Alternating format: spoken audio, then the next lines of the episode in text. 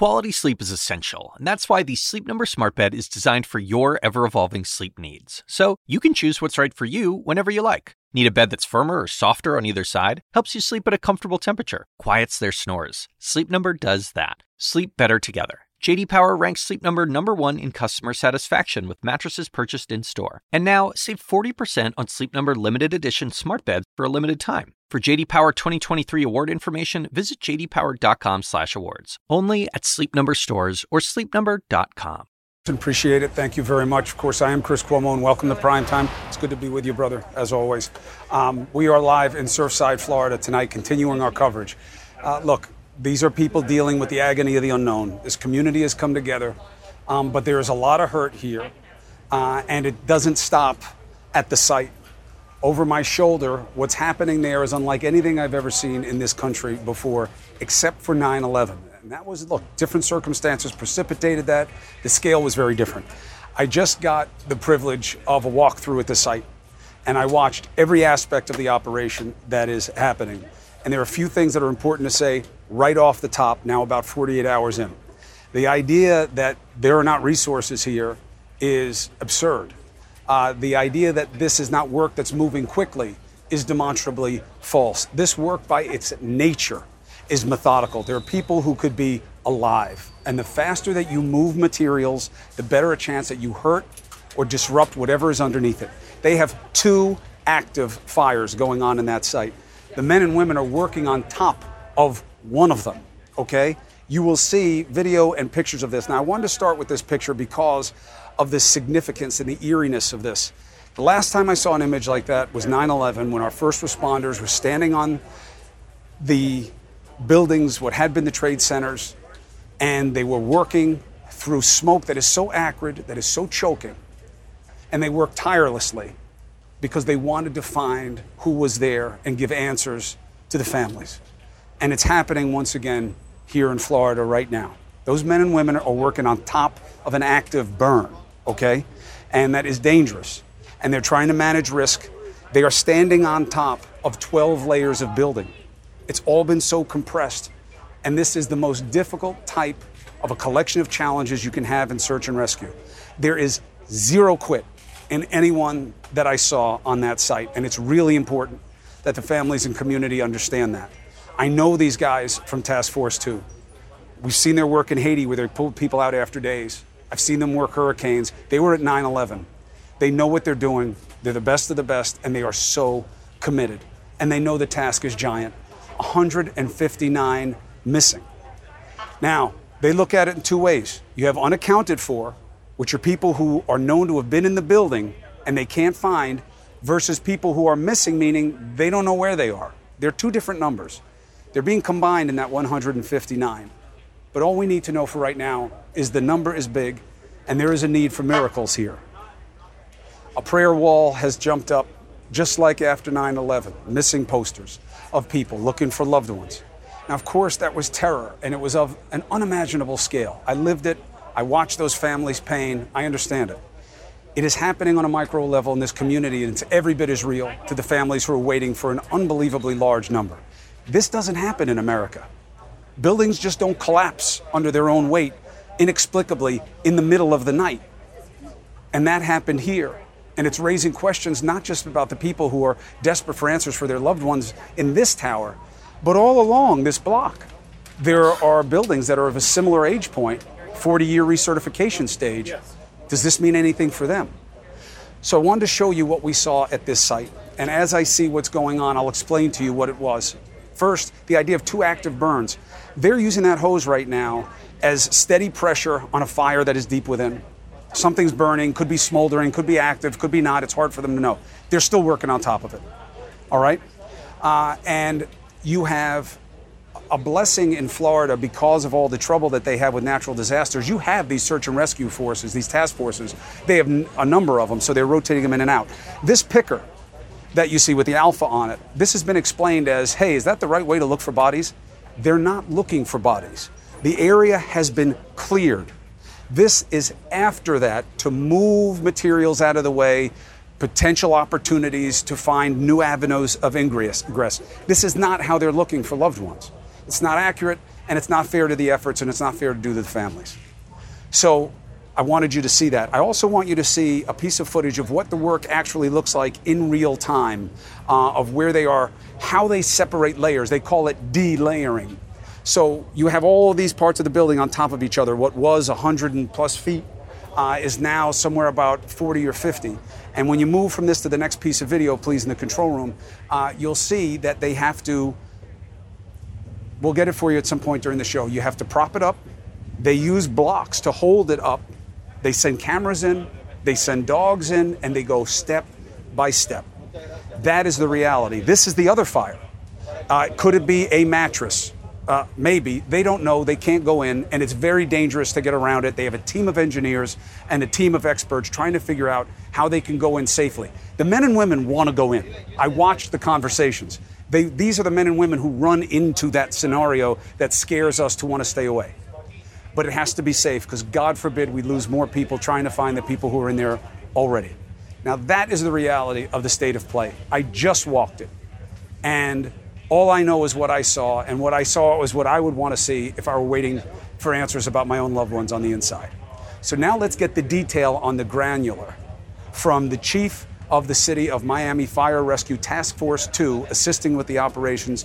Joe Zahralban, Chief Z. We've been together before. It's good to see you, brother. Likewise. Um, thank you, Christian. Thank you for taking the time.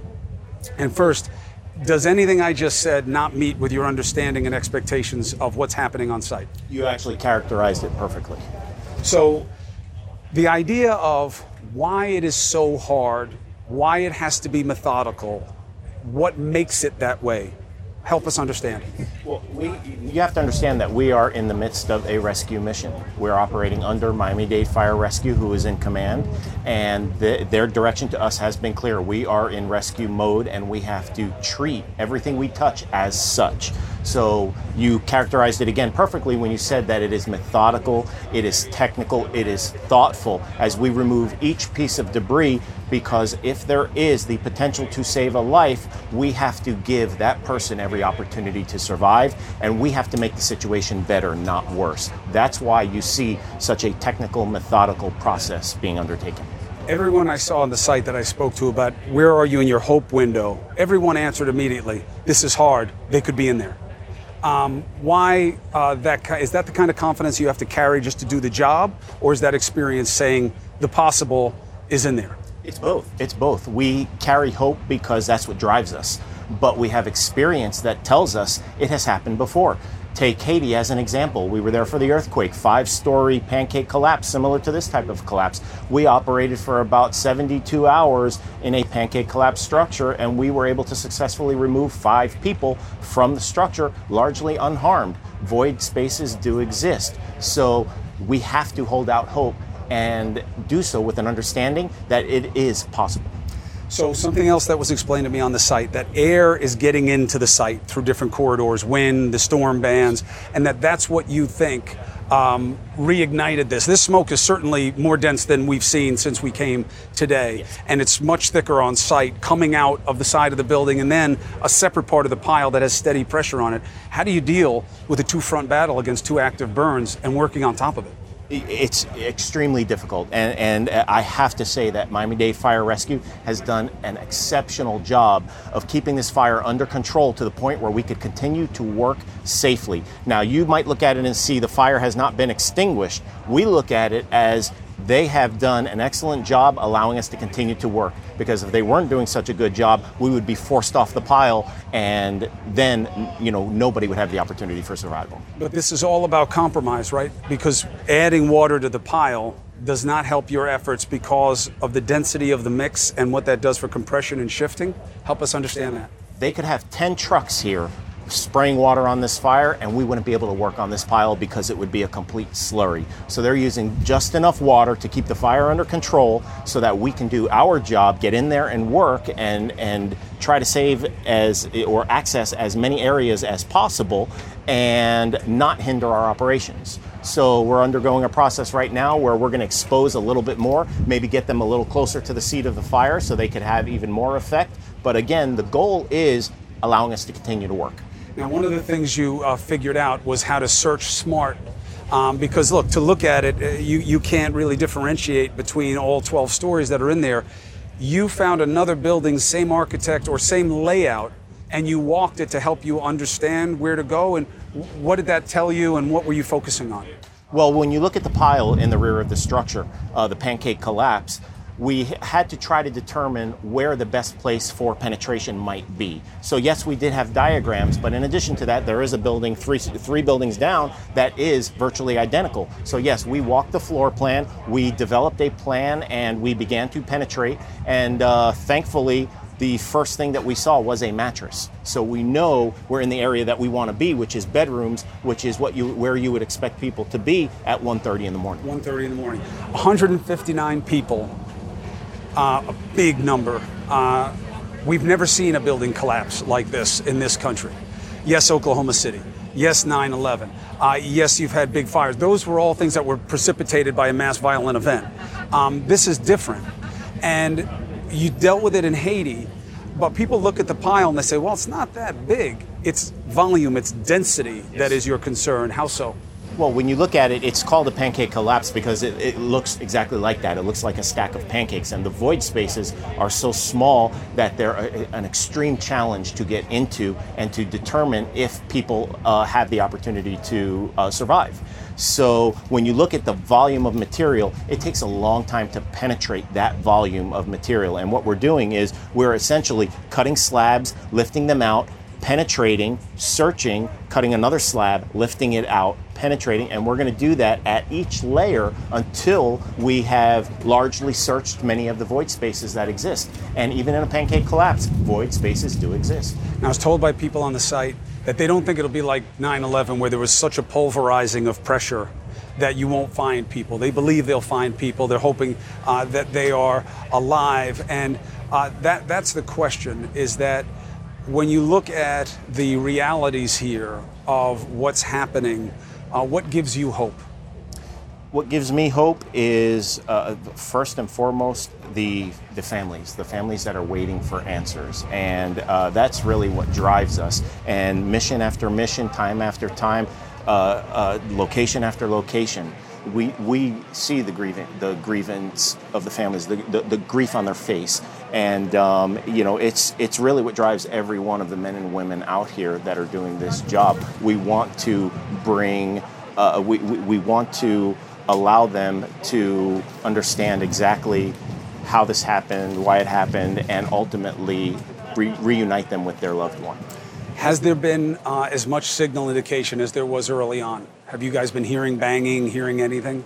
Uh, no, we, we haven't been hearing many sounds. A lot of that occurs in the first, uh, you know, the first few hours of the mission. So Miami-Dade Fire Rescue, as they came in and worked feverishly to get the most amount of people out or access the most amount of people in the shortest amount of time they possibly could. That's typically when you when you hear that. We haven't experienced that today, but it doesn't mean that uh, that we lose hope. It means that we continue to drive forward. I understand what motivates the head and keeps the hands going. How about the heart? How do you deal with the emotional toll of knowing what you're doing on this pile, knowing how singular an event it is and how important it is uh, to this community and really all eyes of the country? It's it, it's incredibly difficult for the men and women who do this work, but again, they find solace in the fact that they know that they are doing it for the families that are waiting for answers to find out what has happened to their loved ones, and that's what drives them, and that's what continues to drive them mission after mission after mission. Well, all I know is being out here and seeing the community come. Uh, their faith is largely motivated by the commitment that they know is going on on that site, and that you guys are acting as if you were looking for your own family. And it makes all the difference to them in the community. I just hope you're safe. As I say every time I see you on site, uh, there is the best of us and there are the rest of us watching you do your work. And thank you for the opportunity to talk to us tonight thank and for doing the job for these families. I appreciate you. Thank you. Uh, this is uh, the chief of Task Force 2, uh, Florida. Very lucky to have multiple task force. They are on that pile right now doing the work that hopefully will make the difference to these families. Now, I want to bring in someone else who knows uh, exactly what this chief is doing because he used to work with them and the understanding of what the challenges are and how they have to be looked at within the specific windows because I know that's the curiosity. But when, but when, but when? there's a way to look at it. And I have somebody who has lived this reality and will get the best perspective we can in this moment right after this.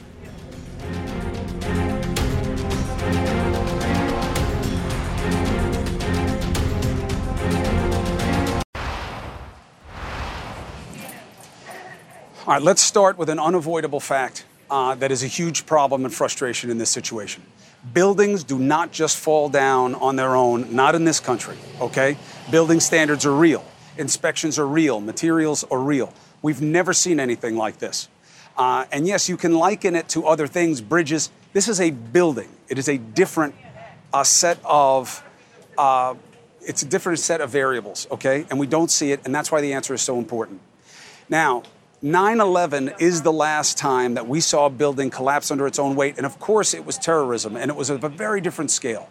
But when you lived it, you see and smell similarities in the dynamics, the challenges, and the humanity that must be noticed right now. Joe Hernandez has been all over the world working to save lives from exactly those types of tragedies. He worked with Task Force 2. He's a chief. He understands search and rescue as well as anyone and teaches it now. Joe, thank you uh, very much. Thank you for having me. I've been with the task force. Uh, we were both at 9 11. We both saw what was happening in Haiti. Days in, they rescued them. Yes. And the 9 11 thing sparks comparisons, not to work on people's hearts, but to put context in their heads Absolutely. about what this is. How so? Exactly what's going on. You just slowed everybody down. Everybody's wondering, guessing what's going on. Why aren't they in a hurry to get people out of there? Why are they taking so long? Why are the fires not out? And you just took your time to educate the public on exactly what is going on and what's happening with those rescuers inside that pile. It takes time. It's methodical. It moves slow by slow. Uh, at, times the fire was under control, and at sometimes it's not. So uh, it definitely has picked up. Um, we have video of this two front fire that they're dealing with. Okay, one is it billowing out of the window, and you can see a little bit of our shoulder here, but it's haze, it's nighttime. And when I was able to walk the site, which again was a, a, a great gift for the audience to understand it in real time, this is what it looks like from their perspective. Okay. Uh, that is not a put an extinguisher on it, it's just a mattress. Correct. You don't know how deep it is, but it's significant. And what does that do in terms of just choking off opportunity? you know, we were feared that in 9/11. We feared that with the rescuers that were underneath trying to save the victims that were in the building, the firefighters themselves. Um, that how much, how long could they live in that? You go back even to the Pentagon. We know a lot of our brothers that actually had to go in and out of that building while the fires were still active, actually absorbing a lot of that carbon monoxide. And we don't know what's burning. Carbon monoxide is always a problem with fire. You don't know what's burning though. Absolutely. Household chemicals, what was in vehicles, what's in building equipment. all of it, all cancer-causing materials, absolutely, plastics, etc. And also, obviously, very no, uh, noxious to the people who are inside. 100%. Um, and then you have another front of a fire on the backside that I was able to uh, take video of for the audience that they have a steady stream hose on. And then the men and women are working on top of that fire. Yes. And obviously, common sense told me you don't want to work on top of a fire. They say that's the balance. Correct. How so? They're trying to risk themselves life over limb.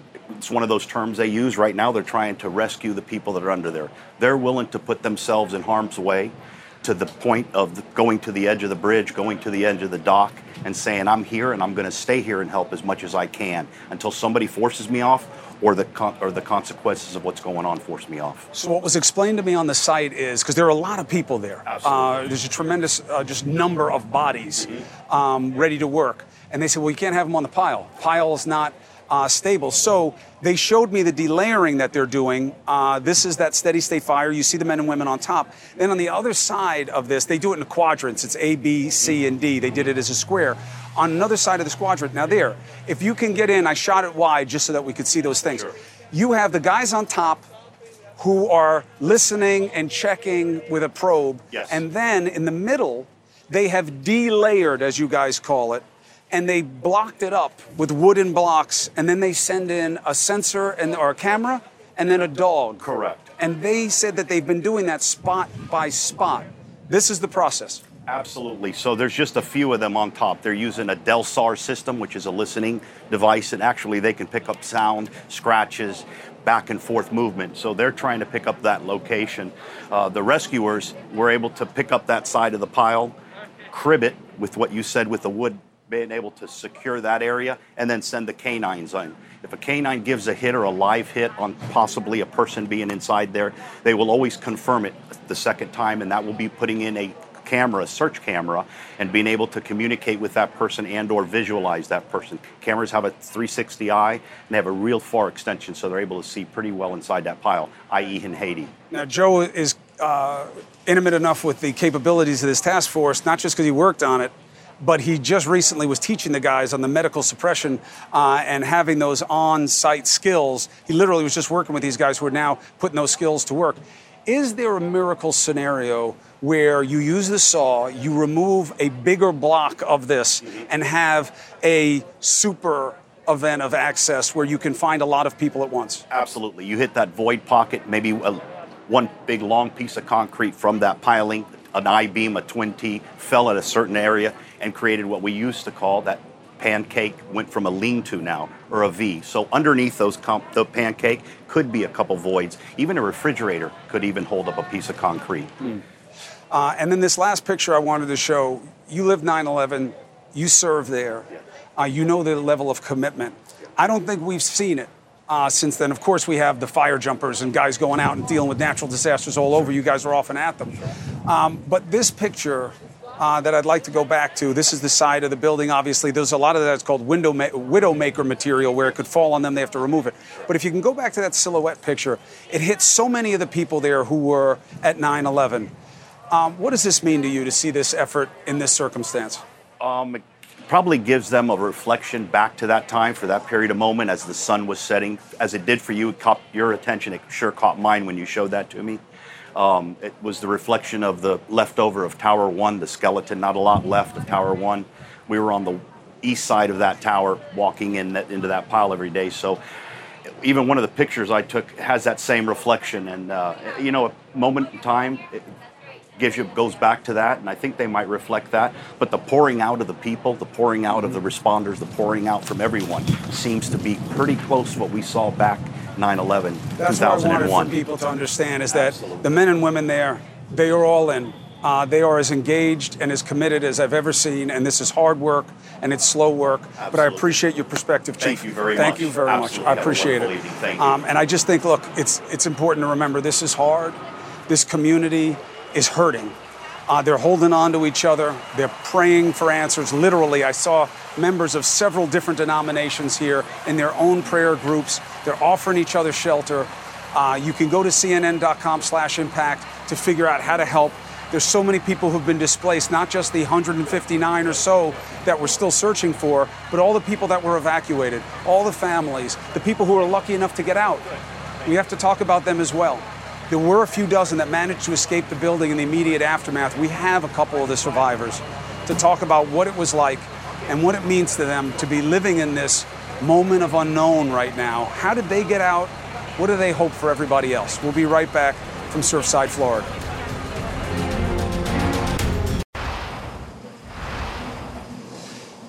All right, so we're here in Florida. We're watching uh, the rescue efforts that are ongoing now. We've never seen anything like this, uh, and that happens in a lot of different layers. The survivors are a group of people who have lived through something that is unimaginable. Uh, and I have two people with me who got out. They didn't even know it was their building when they heard what was going on until they opened their door. Okay? And they got out along with their 22 year old son and 14 year old daughter, thank God. And I want you to meet now Albert and Jeanette Aguero. It is very, very good to meet you like this. It is very good to have had you made it out. Um, let's just do this the way it happened. 1.30 in the morning. What do you hear? We're asleep and we hear this loud, thunderous sound. Don't know what it is. Um, my initial gut was a loud clap of thunder. The power went out. I thought the building got struck by lightning. That's uh, honestly what happened. Oh, I mean, what I thought happened. She jumps out of bed, checks on the kids. Right? Um, kids are fine. They say, "What is going on?"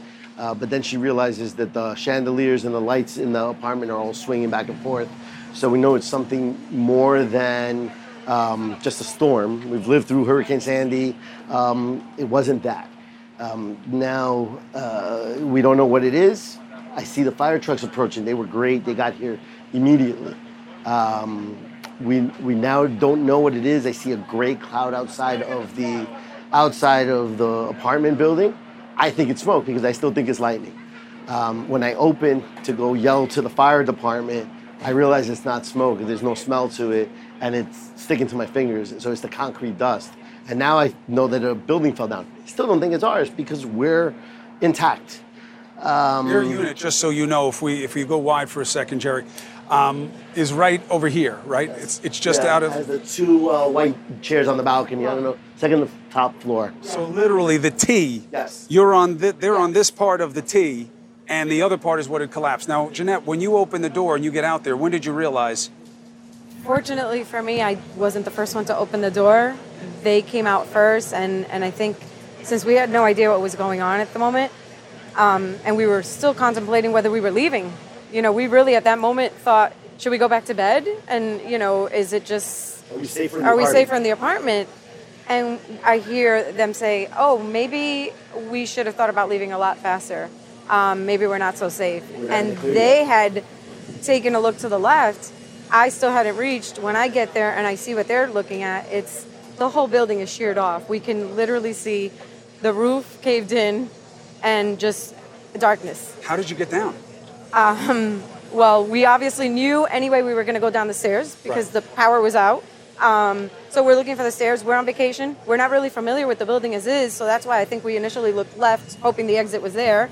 Realized, oh, okay, we really need to get out. And then we looked to our right. The elevator was gone, and the stairs are right next to it. But then he opens the door, and we realize that the stairs are also compromised. And The wall was missing. The missing. wall was but missing, There's like an open air stair now. So everything that was attached to the side on the elevators is gone. Some floors have the wall, some floors don't. So now we're it's just a mad dash to get down. How many floors? Uh, we were on the 11. 11th floor. It's a 12-story building, so you were on the second to last floor. Yeah, only the penthouse was above. How long did it take you to get down? Pretty quick. Uh, I know it was pitch dark. We were just yelling back to our kids, "Are you all still there?" Um, I had the lead, and she was in the back, and it was, "Are you guys still there? Are you? Are we all okay?" Um, What's people, go- what are you thinking as you're coming down? I'm thinking we're racing against the clock because the rest of the, The building is going to come down. I realized that when I opened the door, and then what I'm thinking is, if I start to feel something come down, how do I jump on my daughter to save her? Um, like that. That's honestly what I was thinking. I know she's getting banged uh, from people that couldn't open, Open the door to the door stairwell. to the stairwell. And I'm was hearing jammed or whatever. So she was opening the door for a couple people coming down. so there were other people coming down Coming also. down. When we reached about the third floor, we uh, encountered an elderly lady who needed help. Uh, so my son and I brought her down to the first floor. Um, and then when we got to the first floor, it was starting to flood. We were up, up to about our calf with water. It wasn't anything deep, but you definitely could tell that it had collapsed um, at that point.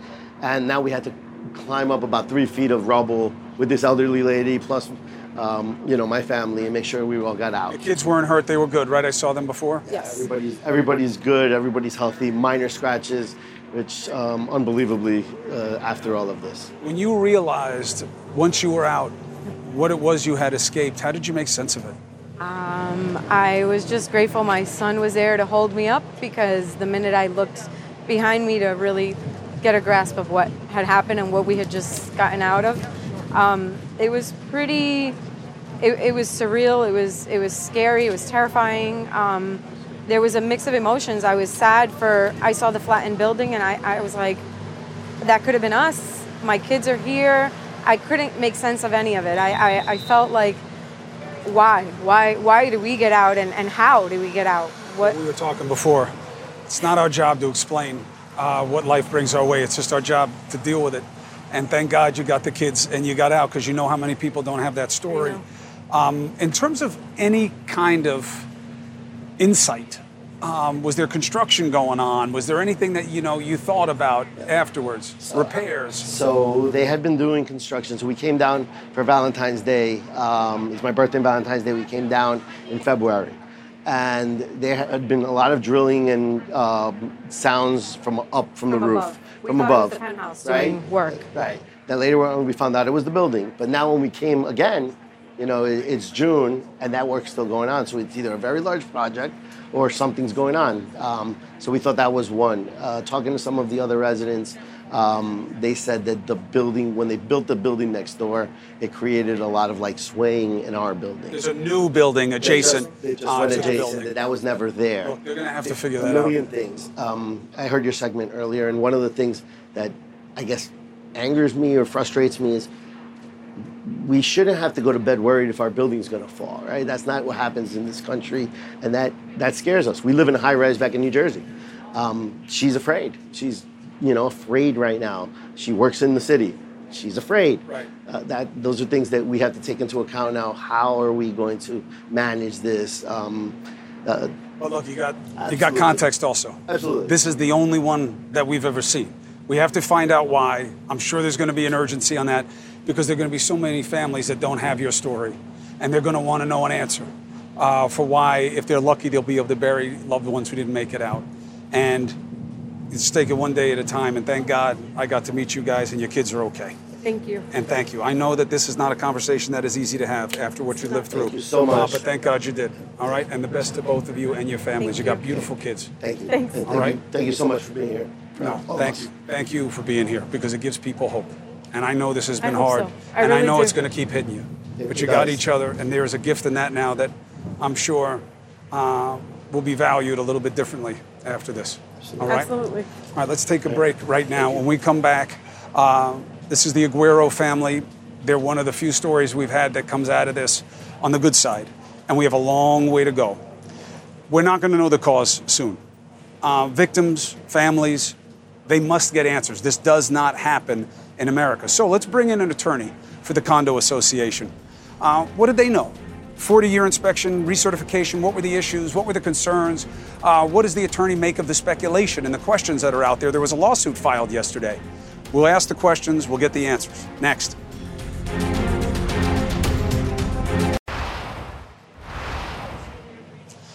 All right, so we know the priorities search and rescue, then recovery, and of course, the question of responsibility.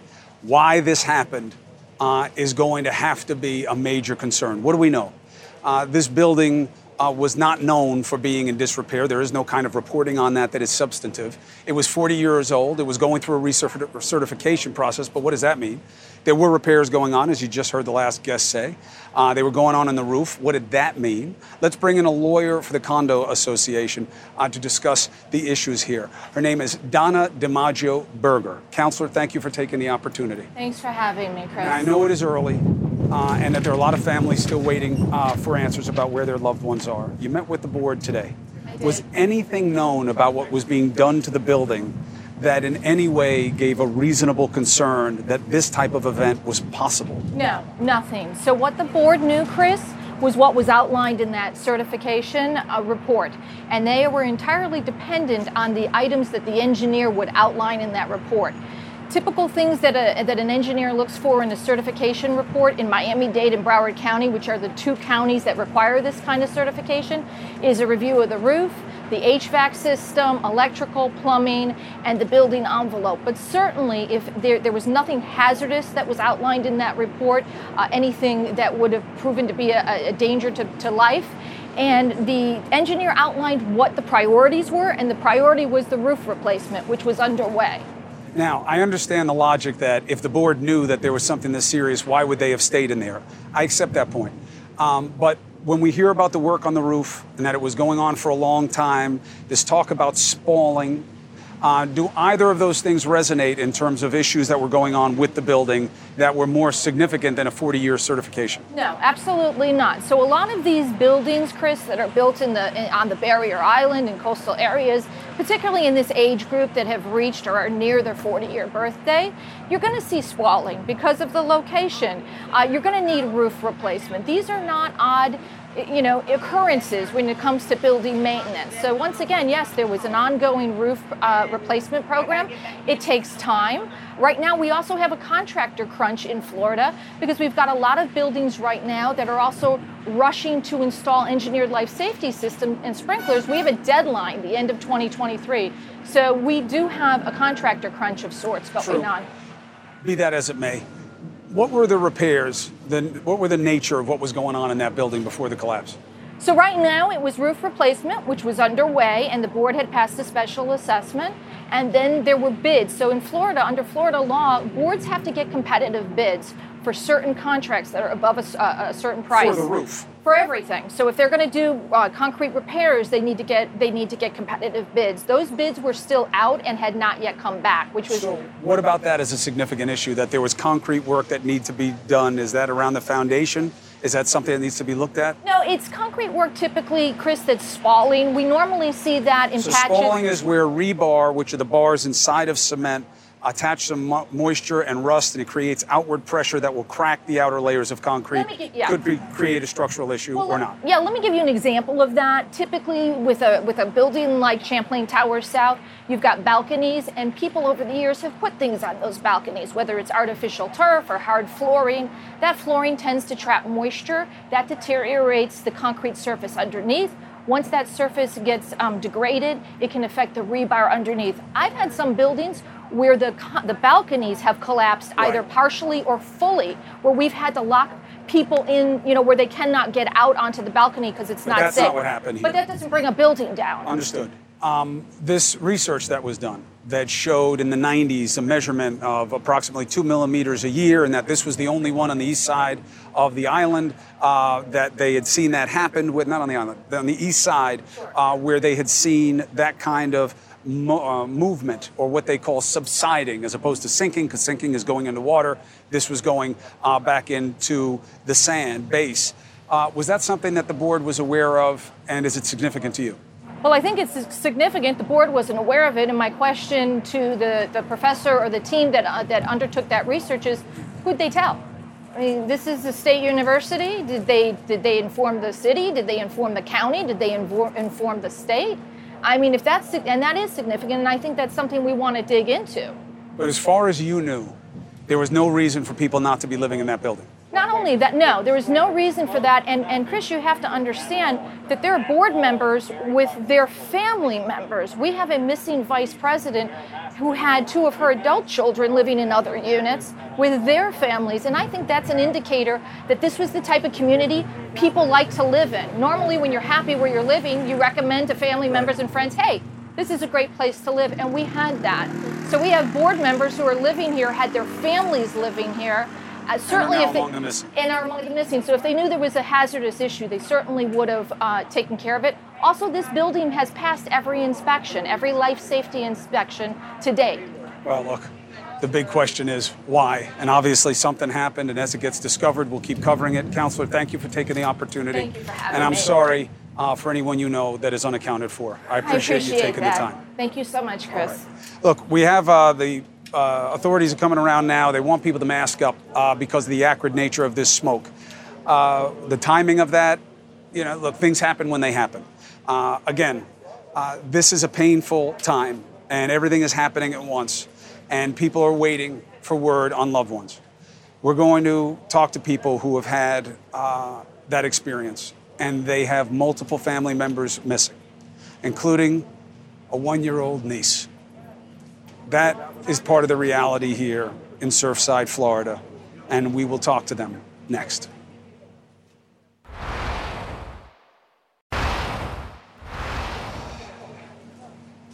The hardest stories to hear are from families who are coming up to us here and reaching out because they don't know where their loved ones are. Vishal Patel and his wife Bhavna, uh, who was four months pregnant, lived in this building along with their one year old daughter. Vishal's niece, Serena Patel, joins us now. Uh, Serena, I'm very sorry uh, for you to be in this situation, uh, but I am grateful uh, to be able to tell the story of who you're waiting on word about. Please uh, tell us what you know when the last time is that you contacted family. Um, we haven't received much updates yet. We have family that has flown into Miami. They're at the Family Reunification Center waiting for some type of news. Um, my uncle Vishal, his mom, has participated in giving the DNA samples as we wait to see uh, people be recovered and rescued from the rubble. And um, the last time I spoke to them was on Sunday for Father's Day And I had actually called them to tell them I had just booked a flight to come visit because they've been asking me to come see their home and to meet their daughter. I haven't met her due to the pandemic. Um, you know for a fact that they were home at the time that this happened? Yes, they were home, and we have tried calling them countless of times, and there's just been no answers, text messages, nothing. And someone, we have a very large extended family, and they always stay in touch with someone every day, and they haven't contacted anybody. We've called multiple hospitals within that area, and there's no sight of them anywhere. And you have not been told by any of the authorities that anyone that has been recovered ma- matches their description, or you haven't gotten any word that they have been found No. thus far. No, we have not, no. This had to be such a special time in the life for your family, too, having the new niece, uh, having a baby in the family, uh, all, often does that. And how is the family coping with not knowing where they are and the worries about the worst? The family, we go through waves of disbelief and hope. Um, you know, you hear and you see tragic things, but you don't expect it to happen to your own. And especially something like this, it was such a freak thing that happened and it hasn't been explained yet. But we are still hopeful and we're praying for a miracle. We're hoping that there's in some type of a pocket somewhere within the rubble seeking, um, just waiting for someone to come find them. Well, all I can tell you is I just got to walk the site. The men and women who are there are completely committed uh, to searching as long as they can and doing everything they can uh, to find anybody who is in there, hopefully alive. Uh, and everybody is praying for miracles, and miracles can happen, and hopefully Yes. they do here. And I'm so sorry for your family to be going through this, Serena. And I Thank you. appreciate you And talking to behalf- us, and I really do wish you the best. Please. Thank you. Oh, on behalf of my family, we just wanted to say thank you to. Sorry, we just wanted to Go say ahead, thank please, you please. to to the first responders and to the crew that's out there, the search and rescue crew, working tirelessly to find all the victims. And we just want to say thank you. We're we really appreciate everything you're doing for us. Um, they're doing the job, that I can assure you. And I hope you get uh, word that changes how you're feeling right now. And if we learn anything, we'll get right to you. Serena, be well and send our best regards to your family. We'll be right back.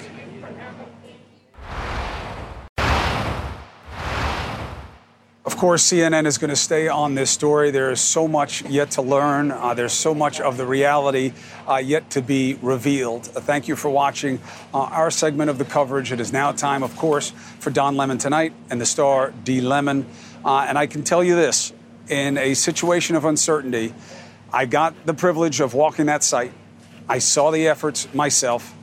Uh, and there are a lot of people there working very hard in very challenging circumstances, and they are all of one heart and sense of purpose. And the conditions are getting worse, Don. This smoke is thicker, it's more acrid. Uh, they're advising that even we need to have masks on this far out. Imagine what it's like on the site. I showed the video on the show at the top of what they're dealing with. It's a two front fire uh, that's burning inside the building and underneath the ground of the collapse is very hard. The work is going to be slow, uh, but there's a tremendous sense of duty and hope with the people there, and this community needs it. There is so much pain and so many people putting their arms around one another, as can only happen in crisis. And we're hoping that in the worst of situations, we see the best in the people here, and there are some miracles to come. The most important word you just said is hope, because you and I have both been on scenes where people have been trapped, they have been beneath the rubble. Uh, everyone said, you know, we don't know what's going to happen. They thought maybe they were lost, and then they find lives uh, beneath that rubble. So we're certainly holding out hope. Chris, I've been watching your coverage and CNN's coverage throughout the day, and you're doing a great job. We thank you for that, and we're going to continue on with the breaking news and other news of the day. So you be safe, and we will see you soon. Quality sleep is essential, and that's why the Sleep Number Smart Bed is designed for your ever evolving sleep needs. So you can choose what's right for you whenever you like. Need a bed that's firmer or softer on either side? Helps you sleep at a comfortable temperature, quiets their snores. Sleep Number does that. Sleep better together. JD Power ranks Sleep Number number 1 in customer satisfaction with mattresses purchased in-store. And now, save 40% on Sleep Number limited edition smart beds for a limited time. For JD Power 2023 award information, visit jdpower.com/awards. Only at Sleep Number stores or sleepnumber.com. Now streaming exclusively on Max, a new CNN flash doc about the album that has Nashville talking. Call Me Country. Beyonce and Nashville's Renaissance. Watch it at max.com slash call me country. Max subscription required.